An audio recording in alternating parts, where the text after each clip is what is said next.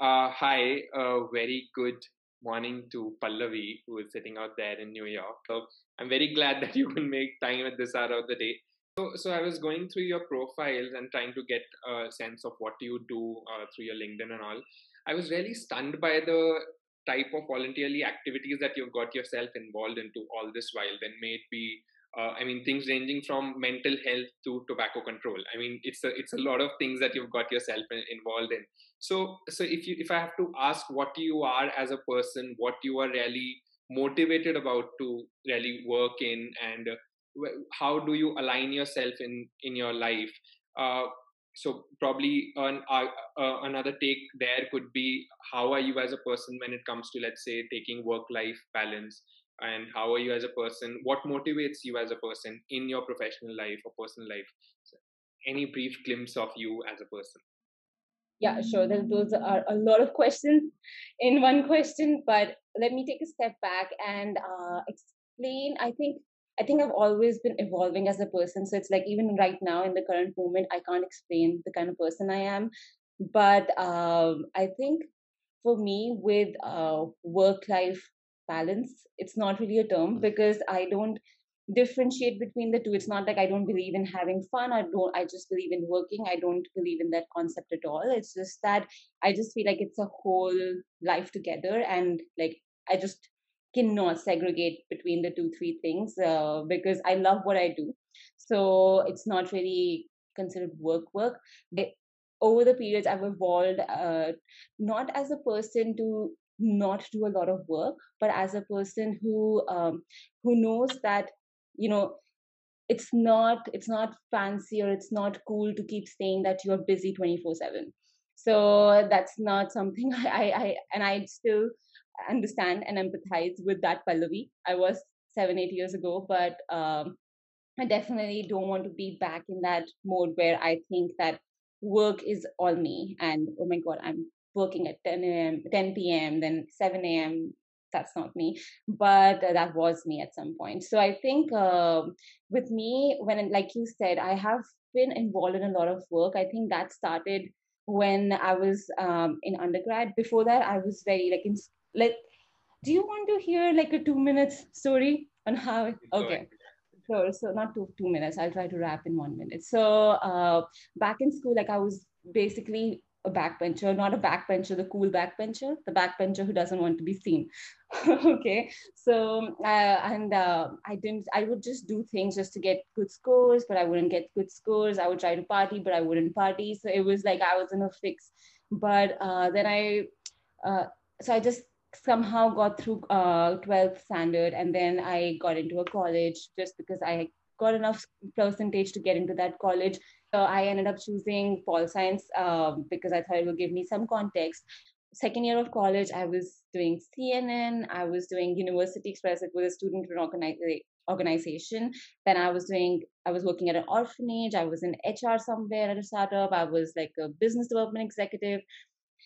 I was everything. So because I wanted to make sure I wasn't trying to find what I'm good at, I was trying to find what I'm not good at even though at some point i knew i want to uh, be a public health professional but but you know you never know like at some maybe that's the best i knew and there's still more things i need to know. So i when i came to boston university to do my masters of public health i started just you know read like doing everything even here. Like i was i was applying for a grant then i was um, cooking at an uh, at an at a shelter home and then then i was making uh, communication plans for my school. So it was like i was just doing everything. That's me. I think i like to do everything but it's not that i stick with everything. Then i just filter things out and then i decide okay this is what i'm going to go ahead with. But one good thing i i really appreciate about myself which has developed over the years is that when something doesn't work out i just i just think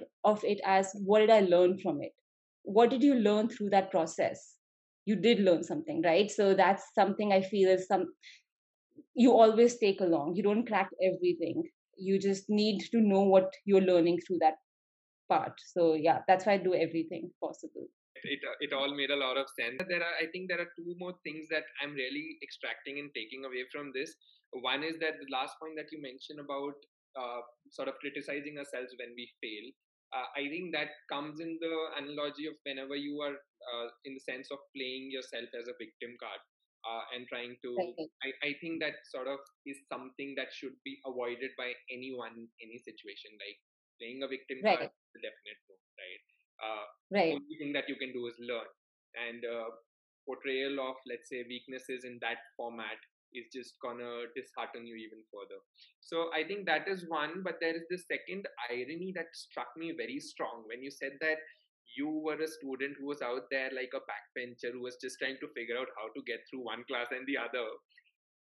When you say that, and then when you see that this Pallavi Puri has now made it to Boston University, I think yeah. that's a very, very strong lesson for all of us to take that you cannot really determine anyone's future by being a backbencher. I mean, people as backbenchers are looked down upon, right? I mean, I remember being one in some sense, but they are not respected in that in in the whole sense. So oh my god, we're the middle ones. Like we we don't even fit in the party group, yeah. the cool group. We don't even fit in the nerd group. Like I never fit in the nerd group or the party group. So I was like, what group do you belong to? Whenever people ask me now, I'm like, I don't know, the group that doesn't exist.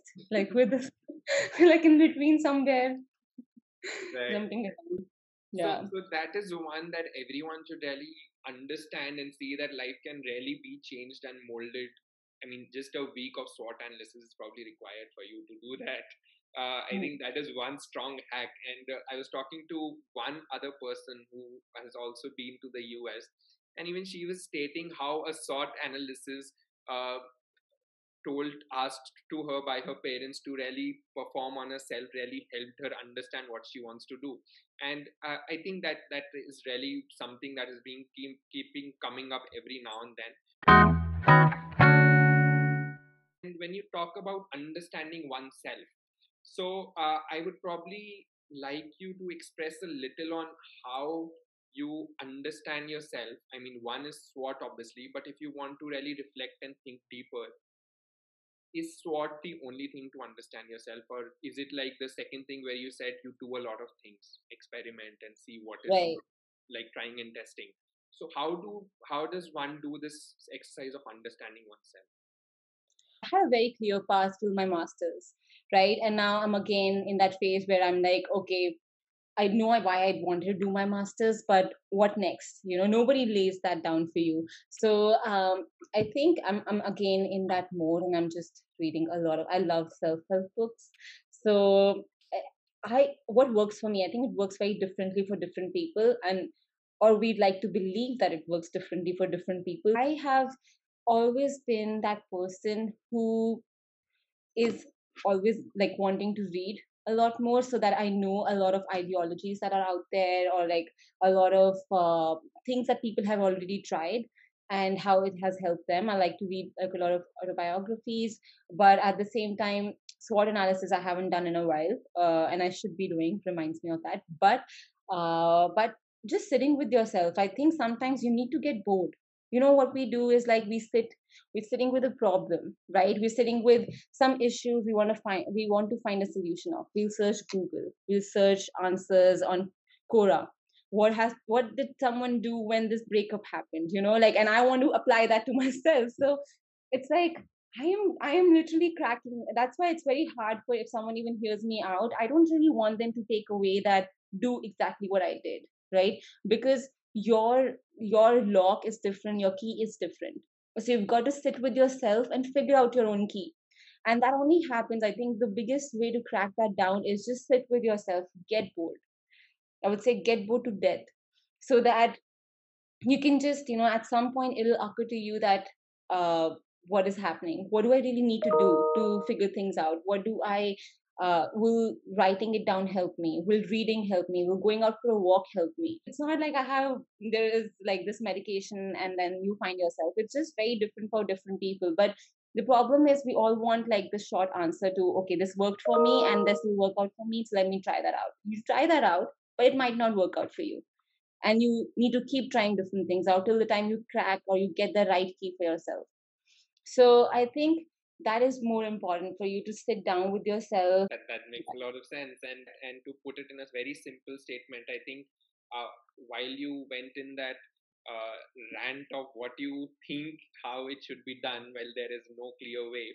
I think there is this uh, one thing that you clearly reflected upon this uh, energy of compounding. So, it, in terms of money as well, in terms of your time and energy. When you are deleting all your distractions, there is when how you are really understanding yourself and probably going down this journey.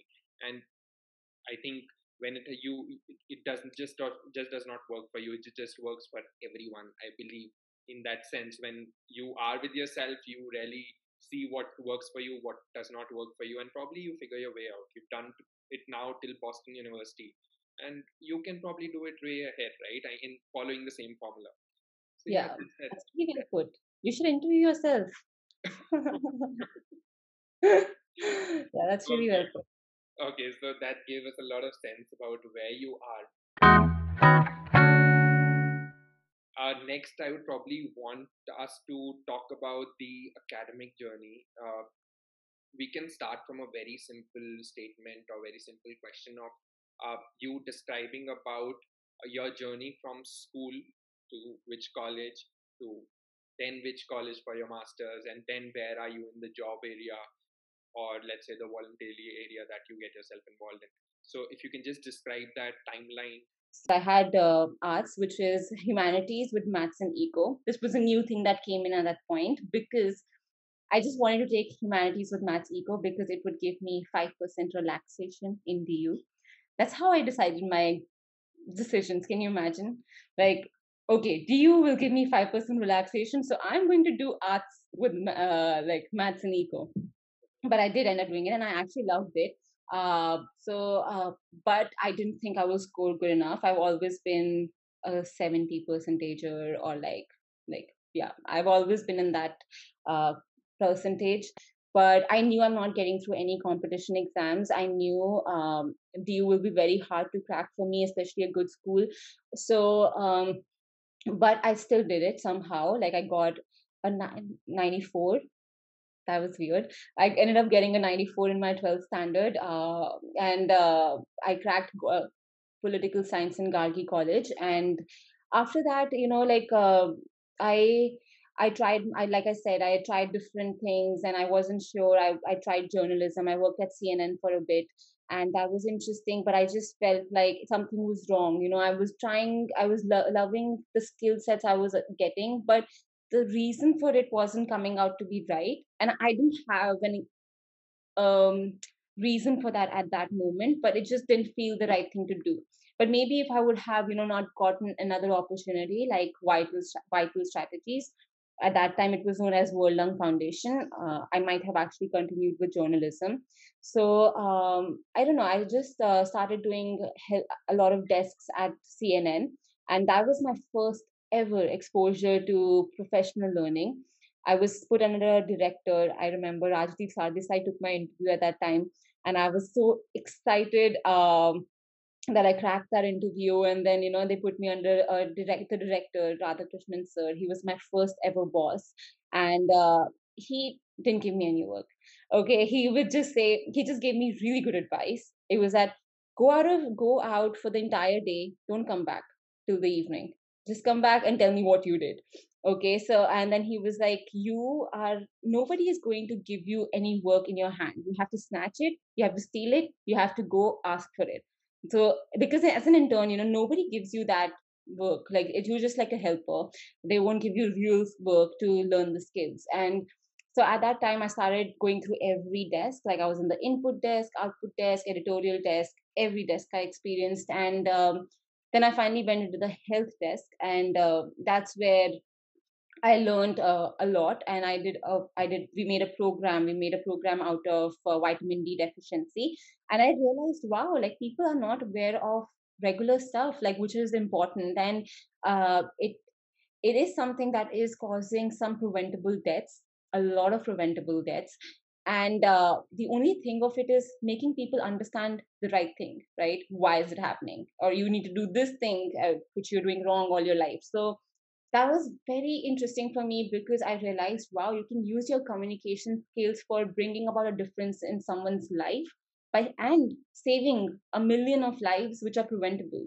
And what in between i didn't realize was a lot of profit that a lot of corporates are making right? Um so at that point it didn't occur to me but i was like okay pallavi like i think this is it. Like you want to do you want to use your communication skills to change people's behavior so that you can save a million lives so that is it. That was my goal and i started looking for opportunities. The first thing that you look for as an undergrad in in du or in india is you want to work with un or who so because that's it like uh, that's our exposure right? Because when you are in school i think when you're in college you always think of becoming especially as an art student i would say you want to be either a journalist a lawyer a teacher or you go for your PhD. That's it. There's no other. I was like, I have to work with a United Nations body, and I started looking for opportunities. I didn't get through. I didn't uh, find any opportunity in UN, uh, but I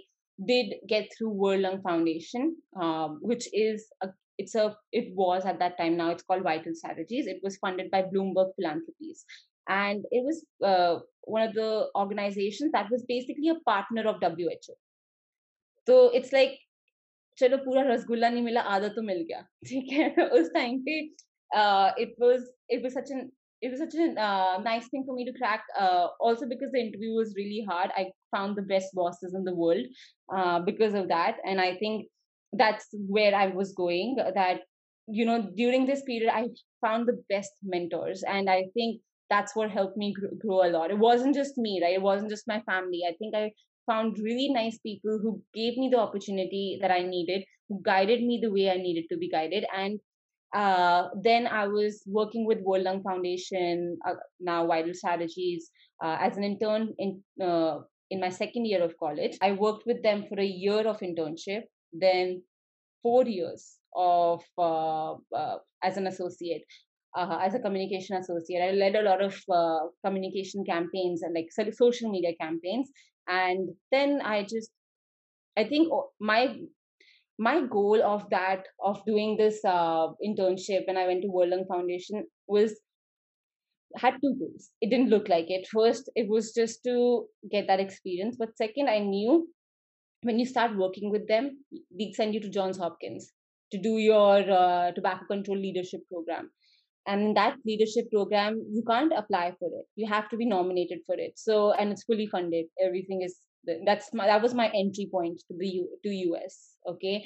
Because I was like okay Pallavi I don't think you'll crack US school you know with a 3 years degree in DU it'll be hard. You can crack it but it'll be really hard knowing your percent in school.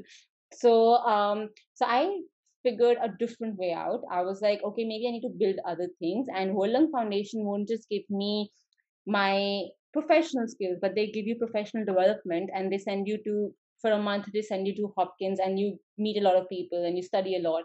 So i did they did send me to johns hopkins. I met i was one of the youngest participants uh, uh, like i think there were 108 participants. I was the youngest. I was 21 i met so many different cultures so many learnings and yeah, so that was my entry point. I was like, okay, then I met the dean there, I met the director there. I was like, you know, I really want to study abroad. I really want to do my master's of public health, maybe. So I asked a lot of questions everywhere. So I just thought that Hopkins will be my way to get a free ticket to US, okay, uh, to meet a lot of people, and then me discuss with a lot of people what I want to do next. Because suddenly I'm amongst so many people who are already doing it, right? And then they can guide me on what I need to do next in terms of being eligible. Uh, so because as a three year undergrad, some colleges colleges you can't even apply to. So um, I think that that helped me understand my academic uh, uh, plan for the next uh, few years and i realized that i need to do uh, another certificate course which gives you some credits so I again applied to a Johns Hopkins tobacco control uh, certificate course, and I went there. I did studied there for two three months, and then I got eligible to apply for my masters. After that, uh, I decided I started deciding on schools. So you know, like Johns Hopkins is a top school for your MPH, and uh, I went to their uh, admission. I remember one day I went to their admission office and I asked them that I want to apply for MPH. Johns Hopkins is the best school. I want to crack this school. So what do I need to do? Like, what do you? Uh, and then they asked me, what do you want to do? And I was like, that's a new question. What do I want to do? Like, I just want to crack the best school. That doesn't matter what I want to do. They're like, no, what do you want to learn? What do you want to learn from this school? Even if it's the best school, what do you want to learn? I was like, hmm, that's an interesting question. I want to learn MPH. I don't know. I want to just do this degree because I know everybody else who is at a higher position in public health has this degree from the top school. That's why I want to do this degree. And uh, they were like, no, there there are concentrations. Do you think the school will help you fill that skill set? Uh, it will help you achieve what you want to achieve in your career. And I was I was just like so shocked with my uh, I won't call it I was naive, but dumb to not. It's not even dumb. I think I think it's the way we've been brought up in India because for us, any school the, which is the top school is the best school. That's the school we want to crack because somewhere in our mind we want to prove other people that we can crack the school.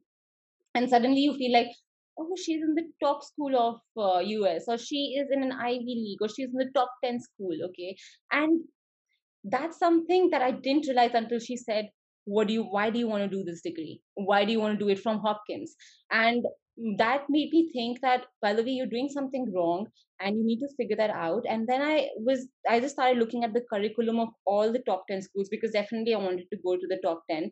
But, uh, and that's fine because, you know, if you're spending your money, you might want to decide what ranks of school you want to go to.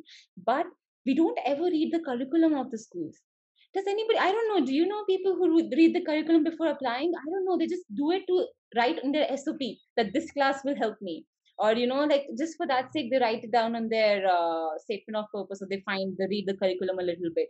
But nobody really tries to analyze the curriculum and how it will help them develop the skills that are needed to foster their career development.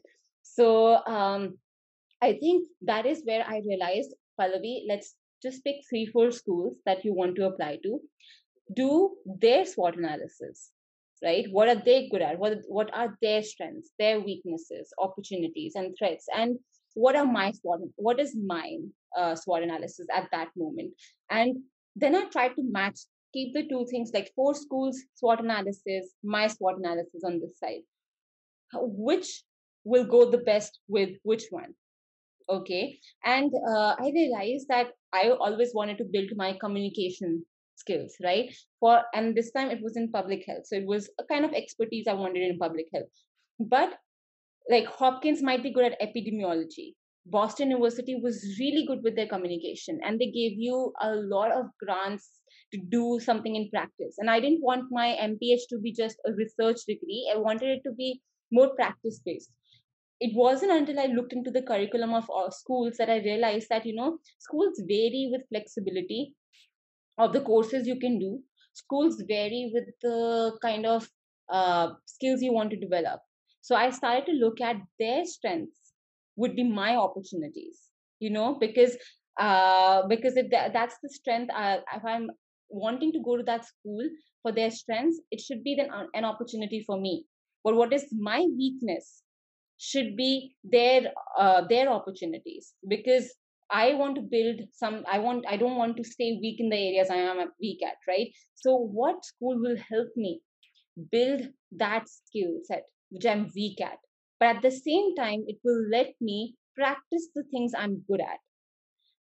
And that's something we never think of while thinking or deciding on a school. We just think when we even get through a school we see okay this is the second best I'm going to go to this school. I don't, we don't think, okay, the fourth best school is actually going to give me a lot more. It's also giving me a scholarship. It's also giving me uh, practical experience. It will get give me way more fellowships in the future. It is more student friendly. We don't look any of at any of that because we think we just have to crack the school, and after that we're not studying there. We are studying there. You are going to live those two years there, right, or one year, and you don't know what you're going to do with this school. It's like literally buying a gadget and not knowing what you have to do with that gadget or how to use that gadget. Or is it going to even click a picture that you wanted to click from that gadget right? So i think that's very important. That's where while i was explaining how my trajectory of life i think i got stuck i got stuck at what i'm very passionate about is why are we choosing the schools we're choosing? And is it just because it's the top school or is it because it's going to help us so um, that's how i decided i wanted to crack i'm going to complete your question that's how i decided i wanted to go to boston university because I knew I cracked other schools too, uh, but at that point there were some schools ahead of. There were two schools ahead of this ranking, uh, uh, Boston University. But still, BU was the school that was giving me all that I needed. Like I think I've had the best school life when I was in BU. I did everything possible because it was available. And I know students in other schools who didn't get what they were expecting because they didn't even read what they were expecting. So um, so moving forward there is this one interesting point that you mentioned about mentors that you got aligned with all through this journey and you pointed out that this was very being very lucky of you to get aligned with such mentors who paved certain paths for you but if you have to reflect and really think upon is it really a matter of luck that you got good mentors or was it a matter of your let's say personal capabilities of slogging and hustling here and there talking to new people trying to get insights from new people to try and identify those new mentors? What is it according to you? I mean i sense that people don't generally walk into our lives right? You need to yeah. be doing something to really get or maybe sometimes they do yeah um i think that's a great question I, and i think that's a really nice thing you picked from that conversation, like the, that thing I was ranting about all this while. But uh, I, I think it's maybe it is not just about not maybe it is actually not just about luck. Uh, it definitely is a lot more about uh, what you do when you meet those people. I think uh, I think it's reminding me of this one line at a conference. This person said that uh, it's not you can't you can't call it luck when your preparation meets opportunity right. okay so when you're prepared and an opportunity comes up mm-hmm. we usually call that as luck because we just matched mm-hmm. right but that's not exactly true i was always prepared to take on the opportunity when it came up and i think when the right people came in they saw that. And i won't say that everything like i got those right people in my life right? They, they they did somehow ended up coming in my life from somewhere. But it was because i also i was slogging through different roles throughout my period. And out of the hundred things that i did i found two jobs where i found the best bosses and uh, or the best mentors. And i think that's good for me to highlight because i think a lot of times we let things go off uh, calling it off as luck while it is it is something that you did there and I um, and I'm glad that you brought that up. But yes, definitely you have uh, you can find mentors if you are if you're looking out for it, if you're prepared for it. You can't. You know, one thing my boss told me. She is my still she's still my mentor. She told me that you can't look at your mentor as your Google. Do your homework. Okay, so even the best of your mentors will end up really hating you because they would think that you're just making them do your job. So i think the right attitude is what matters uh, when you meet the right people so that you they can guide you the way you want to be guided but at the same time you have to still do the homework.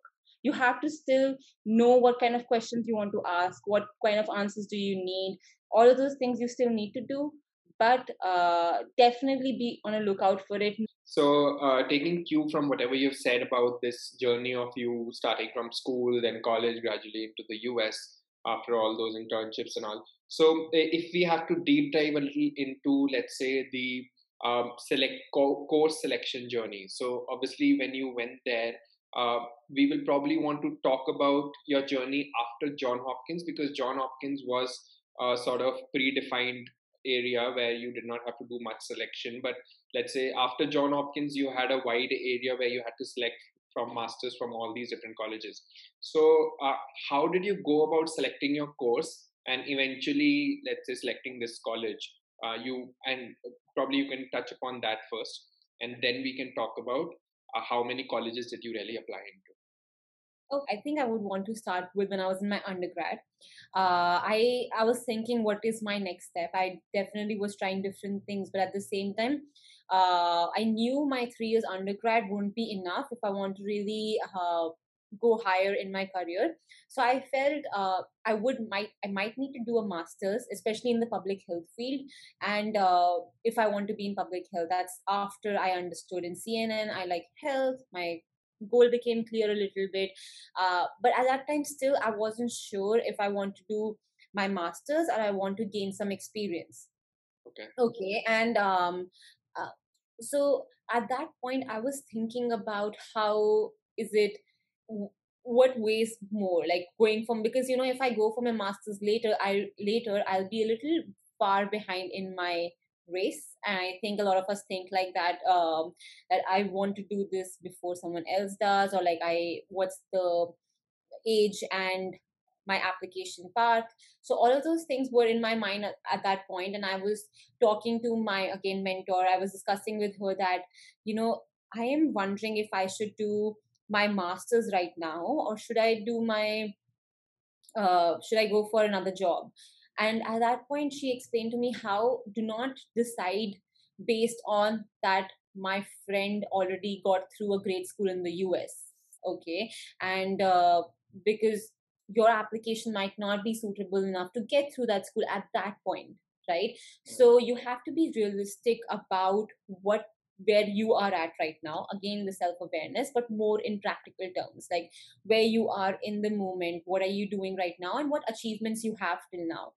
But uh, what will help you more getting more experience or or you can crack a school you want to crack. Either you end up going to a school that you really don't want to go to but because you want to catch up on your timeline you would go to that school or you will build up your skill uh, you will build up your skill set or your resume to get through a school you want to get go through get through. So i think i decided uh, that in my last year of uh, undergrad that if vital strategies world lung foundation the organization i was with will provide me with a job i'll go for it. Because i knew that at that point i thought that that organization will give me more skill sets than i will get in school right now. Because you know uh, even if the school does provide me with the skill set will i be able to make best use of it?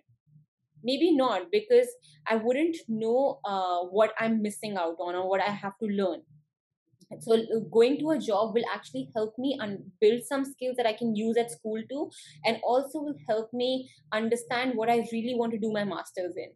Um, and i think a lot of times we don't do that especially in india because we want uh, to completely get done with masters like undergrad masters then job right? That's how we look at uh, our life because we don't have the time and our parents don't give us time or the society doesn't give us time to think that through. And uh, thank god i did end up going to my did end up working. And i decided at that point again that you know i should do a master's or a phd because these are very closely related and i didn't even know about public health at that time. But i think when you this is what happens when you start working with an organization. I think a lot of people around you have done their degrees. You talk to them and uh, you learn what they learned in their degree so i think i was able to very quickly at that point navigate that i want to do a degree in public health. But i was also thinking if i want to keep it broad if i want to keep it mba like always or i want to do mph or i want masters of public health or i want to do a phd mm-hmm. so now uh, let me give you um like basically picture it for you right? If pallavi puri goes to a phd she is more into research. If pallavi puri goes into mba she's more into uh, business and like market management or whatever like more general. And then i'm more exposed to corporate world. And then if i go to mph it's more specific narrowed down. It's a mix of uh, expertise and practice and research. So at that point i was trying to understand what is that thing i want to achieve right? And everything would get me somewhere different so a lot of times people say that destination might be same but routes can be different, but that's not true. If you change your route, you change your destination because your pit stops change accordingly. So um, at that point, I decided, okay, this is uh, no, I definitely need practice. I definitely need uh, expertise. PhD, I can think about later because I don't want to get stuck in something and and just read, read, read. I decided, okay, I will do MPH. That's it. I've decided because I want both practice experience, I want research, but I also want a expertise in public health and they and actually public health values MPH more than MBA sometimes. So yeah, so I ended up deciding on MPH, and uh, after that I decided uh, on what schools to apply, and for that uh, I looked at top schools. For me, that was important uh, because if I was spending so much money for me i was thinking that okay like i want to get through those schools. Also because i feel a lot of the people i've worked with already work from those schools. So it would have like helped me in terms of networking. So after i picked 10 top 10 schools i went through each school's curriculum. I decided i will apply to four schools i columbia emory uh, hopkins and boston university. Those are the only four schools i applied to. And uh, and I when I was applying um, at that point, I thought uh, I will review the curriculum and I'll see what I get through. But right now, I just want to apply to schools, and later I'll decide what school I'll finally finalize. So I ended up uh, reviewing all schools' curriculum, their faculty. I was very clear on this is the kind of job I want. But that didn't stop me from trying more things because, like I said, there's always something better out there, right? You can't restrict yourself. Okay, Pallavi, you know now I want this that's not true. So um, i think that's why you take a uh, i decided that okay this is the this is uh, i want to do this job this job like advocacy practice research and i am good at uh, communication right now but i really want to build up myself in advocacy and research and also get that practical experience in the us so that's how i chose boston university because i saw their uh, website and how the students had you know their own voice there the school had the grant uh, to give to students. So you can see you can go and see there that the, the school has been funding their students to do a lot of practice work while they're studying. So uh, while, while you're talking about this uh, job opportunities of how one should really assess themselves before really being defined by the jobs available there. So right but but if we have to really get into the category that you have fallen into for example mph that the course that you've done uh, what are the different job opportunities in your visibility after this course? Uh, assum- assuming that it all aligned with you very well. So now what all job opportunities that you saw yourself available to? So anybody who does mph sees themselves available to job opportunities? Is that what you're asking? Okay. Yeah so uh, i think it depends on so as as a mph it varies with different schools. Uh, so if there is a school which has uh, like let me take a step back. So in mph you have different concentrations okay? So it can be epidemiology it could be communication it could be hospitality. There are a lot of variations and it varies from school to school. So uh, now if uh, i chose communication in my school in Boston University, and people who do communication are more open to jobs like uh, international organizations or community organizations that work in behavioral change communication, policy change communication. So it's mostly you develop um, campaigns or programs that influence uh, that are good at with communication and they influence the functioning of they influence the health systems of a country or of the world and it could vary from health systems to people behavior to policy anywhere but you're applying your skill set of uh, communication uh, so you could either get into an international organization you could also get into a consultation like deloitte mm-hmm. or BCG, and uh, or you could also get into UN or WHO. So these are different organizations because they all have these requirements. Then you can become an epidemiologist. So you will become a researcher. You would work with schools uh, like uh, bu stanford mit or all these schools um, or you could work with a hospital because they also they also uh, collect data and then they do their research. And so it's mostly research. It's communication. It's advocacy. And uh, the organizations would vary from regional to international nonprofits to consultations like Deloitte, etc., and uh, and hospitals. Right, right. Yeah. So uh, I'll, I'll request you to step a little back there in that thought process, and we were talking about the select college selection and then job opportunities. But what exactly did it take for you to really, uh, let's say, get into that college in terms of particularly SOP writing? So, how did you go about cracking an SOP for Boston University, or let's say for whatever admits other than that that you also got? So, um, yes, so the SOP. Um, I think with I love statement of purpose. Uh, I think it's uh, I didn't like it when I was applying, but now I like it. Uh, I it's only because you're putting in purpose in everything that you speak, so that reflects of how much you love SOP.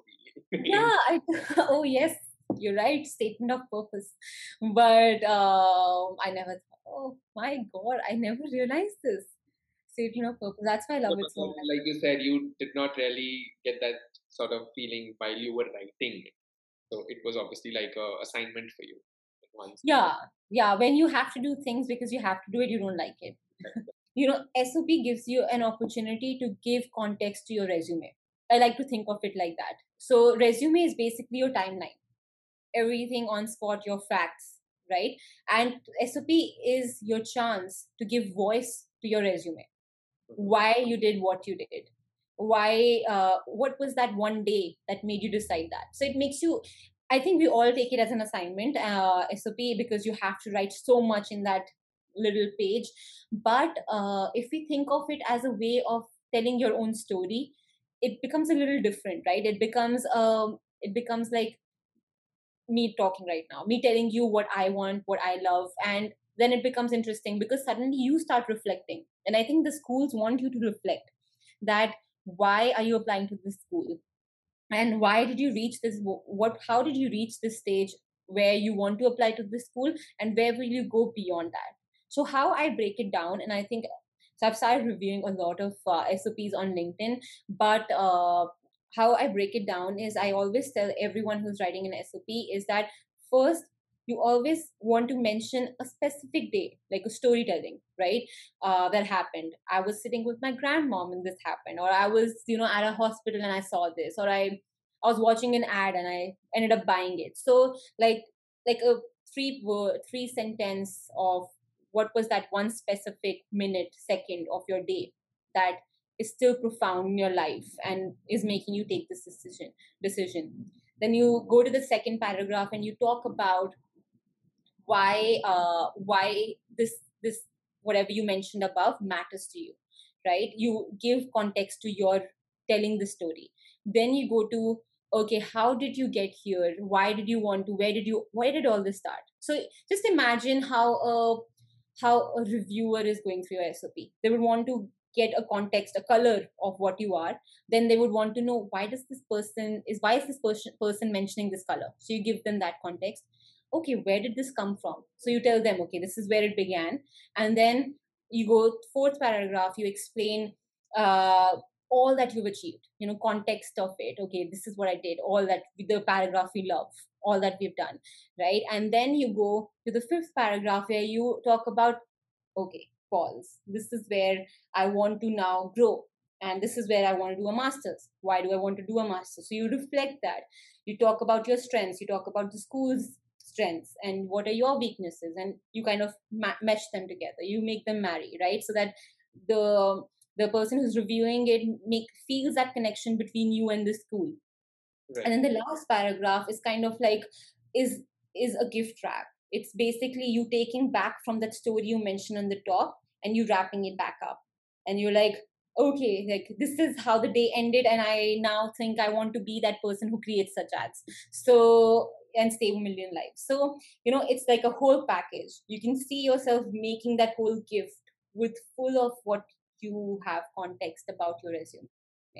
Yeah, so I think I look at it from that perspective. You know, in the beginning, even if you start with a timeline, it's okay so that you get a context of what all you have done till now. It can be a three pages long thing, and then after that, you will be like, What am I reading? You want that feeling so that you know what the reviewer will feel okay so don't expect uh, yourself uh, and i'm talking to the applicant like don't expect yourself right away to crack the perfect sop you can't. You can't do a storytelling right away. Even a, even a journalist even a storyteller takes thousands of take to get to the right story. And uh, that never changes. So if you want if that helps you start with a timeline. What have you done? What has defined your purpose? What has defined what you've done till now? And then you pick things from that. Okay? And then it makes sense to you. So it is okay for you to start with a with a very rough timeline but remember where you're going. You you really want to have a story so you pick up the right context from that entire junk of material you have. But write that junk because you need that junk. Uh, it's a way of you to reflect to. And the reviewing part. So uh, i had this is where my networking helped. I had a lot of people uh, i knew from my johns hopkins my work my uh, different friends.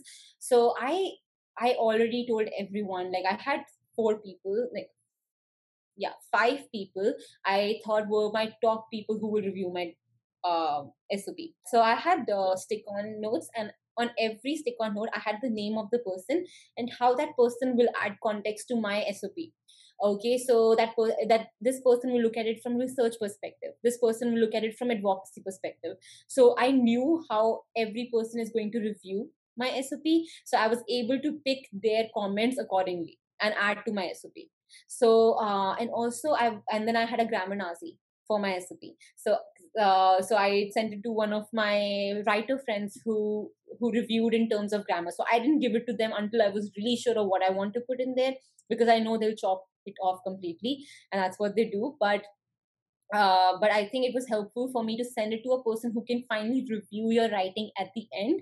But before that, you want at least three, four people who who are experts in your field, who are who have done this kind of a degree, or uh, or or a person who is your mentor right? So like three four people who know you really well and who can add context or give you you know some chunk for your sop but then at the end you want one or two people who can review your language your grammar your storytelling.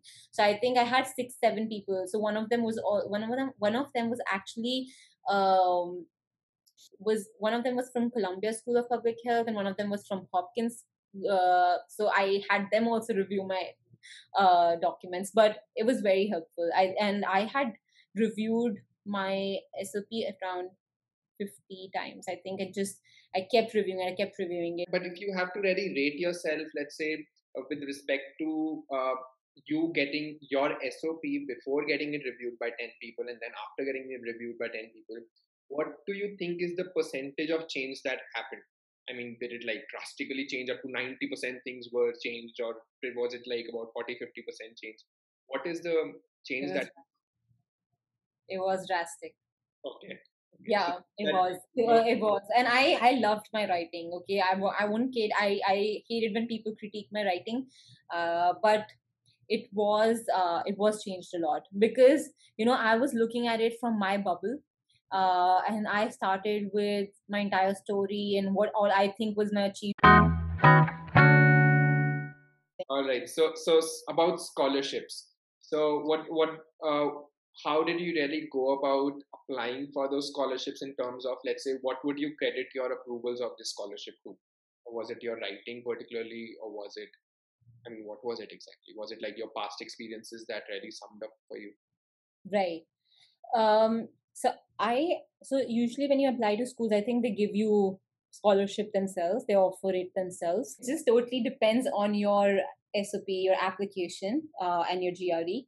Obviously, now some schools don't accept GRE, but it's fine. Uh, your SOP matters a lot, a lot, and I trust me because I am now on the other side where I do accept. Uh, so I like my organization now. Uh, I'm managing that project that provides fellowship to co- cover your PhD completely in uh, in some research areas, and I'm managing that project. And I sit on that committee where they I don't like I observe that committee where they review applications, and one of the things that stands out is how they answer the questions that we have in the form, and that's basically me uh, cutting down the requirement of SOP and putting them down what I what we really want to know from them, right? And uh, what matters is your passion your compassion like your need to do this degree why do you want to do it? And how would you actually contribute to the school? Just imagine why would someone want to invest in you right? Like why would someone want to invest in you if you don't have anything to give? If you just come and study nobody cares. They would want your money. If you will come and promote something or you will come and contribute or you make their school a little famous i think they would want to invest money in you. So what is important is you highlight those parts of your experience which represents that you have pushed another organization or any other uh, field you've been in so that they know that you're entrepreneurial. So the most important thing to take from there is that eventually for a mindset of any applicant one should be of the mindset that the student is to choose the university and not the university that is on the upper stakes of choosing the student. Because if that mindset changes then your sops change your scholarship letters change your requirements change. I mean one should understand that the university needs you more than you need them. So exactly and that really flows in well. So so you said that you you also took a loan probably to fund some part of your tuition fee so, how does that flow in with respect to where you are right now? Is it comfortably being paid off, or is it like a burden on your head? Uh, what's the emotional feeling about the loan? With, with right. I think uh, there are pros and cons. On one hand, the loan made me it possible for me to come here, even though it's not like I was in a tight position of like my parents can't fund it and, and all but like i always just wanted to take care of it and uh, i took that loan. But uh, i think in terms of pressure i wouldn't lie there is it's not in terms of me not being able to pay it back because yes the salary takes care of it. But the pressure is that you know that um, that flexibility of moving around kind of goes. Because you are you have responsibilities suddenly. Like you have to if you if you don't have a job for a month or two when you're trying to find other jobs like you feel the pressure that okay Pallavi, you can't switch right now. You have to take care of these things and you know uh, as much as you would want to it's not like i want to but uh, as much as you'd want to you can't switch that easily. Because you want to make sure that your next month's emi is covered so that's a little bit of a like a sad point about loan but at the same time it makes it possible. It's easy to cover because uh, you earn quite fine money when you graduate. Okay so so how about we touch upon let's say the lifestyle there? Particularly you could start talking about the uh, life balance when you when it comes to spending your weekends uh, in comparison to your weekdays. So, right. Is it like most of parties, or is it like more of uh, being with yourself again? What is it like? I think we've had a pretty long conversation that by now you know me a little bit, but uh, perspective of the choices one could have there. Yeah, exactly. I think you answered it for me. See, now you know me enough. Uh, I think uh, it totally depends on your one. Um, I think the first two years were even more boring for me than in India, even though I had my own independence. Um, see, that's why if you don't want to sell a country, you come to me. I I can I cannot sell it for you. so uh, it totally depends on the kind of fun you want to have right it define it's different for different people i didn't even know what was fun for me till the time i came here um, because i was staying with family and like i that I was had like a really nice in uh, schedule for the day. Like go to office, come back, cuddle with my dog, and just have dinner with my family and sleep. So I was I was a boring person. Uh, it wasn't boring. I wouldn't call it boring, but it's nice. And then I came here. I was staying alone, uh, and I think for me, uh, the the lifestyle change was doing everything by yourself. Uh, I was able to grow myself as a person that I didn't even expect I would be. Like, I honestly never thought I would be a person who I always thought I was grounded. Honestly, I thought I was grounded, but I wasn't. So uh, I, uh, I maybe I still am not, and I would get another experience where I will feel more grounded. So I think just that kind of experience really helped me. Like coming here, understanding how people think about different things, like different cultures have always been the love of my life. I think it's like I learned so much from different people, from different cultures, how different people think, like uh, how they function, what they eat, what they want to talk about. You understand that uh, a person would show aggression in a different way. You understand the person would show love in a different way. So you try and become more understanding, and that's how you become as a a whole person. I think that's that's the kind of growth i have seen over the years here. I've become more confident like you can see i'm talking a lot but uh, uh, but yeah they they build you you up by make breaking you down. And then when you break down you don't know you don't remember your structure at all. So you become any structure you want to become. So i think that's a that's a good thing to take away from your experience here right right. So the cultural shift really helps because obviously it questions the foundations and change. So yeah. Yeah and you know what? I have traveled before that because my work required me to travel uh, uh, when i was in india. So i was i was meeting a lot of people from different parts of the world. I was living alone for like maximum one month or uh, two months.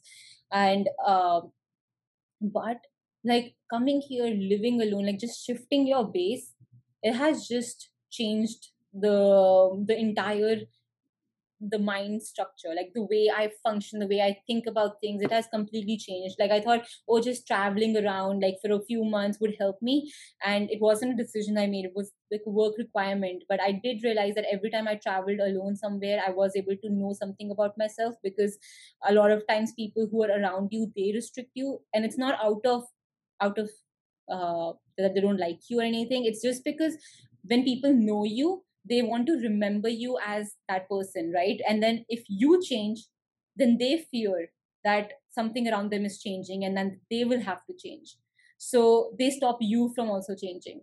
Not because of any you know inbuilt problem that they have with you but it's just they want to feel secure so they don't want you to also change in certain aspects. So whenever you travel alone that's why people say that get to know a lot about yourself because when you travel alone you don't have to act like a certain someone in front of your dad or your mom or your friends because even your best friend because uh, suddenly you can be a completely new person a person who is not does not even know how you are you've ever been.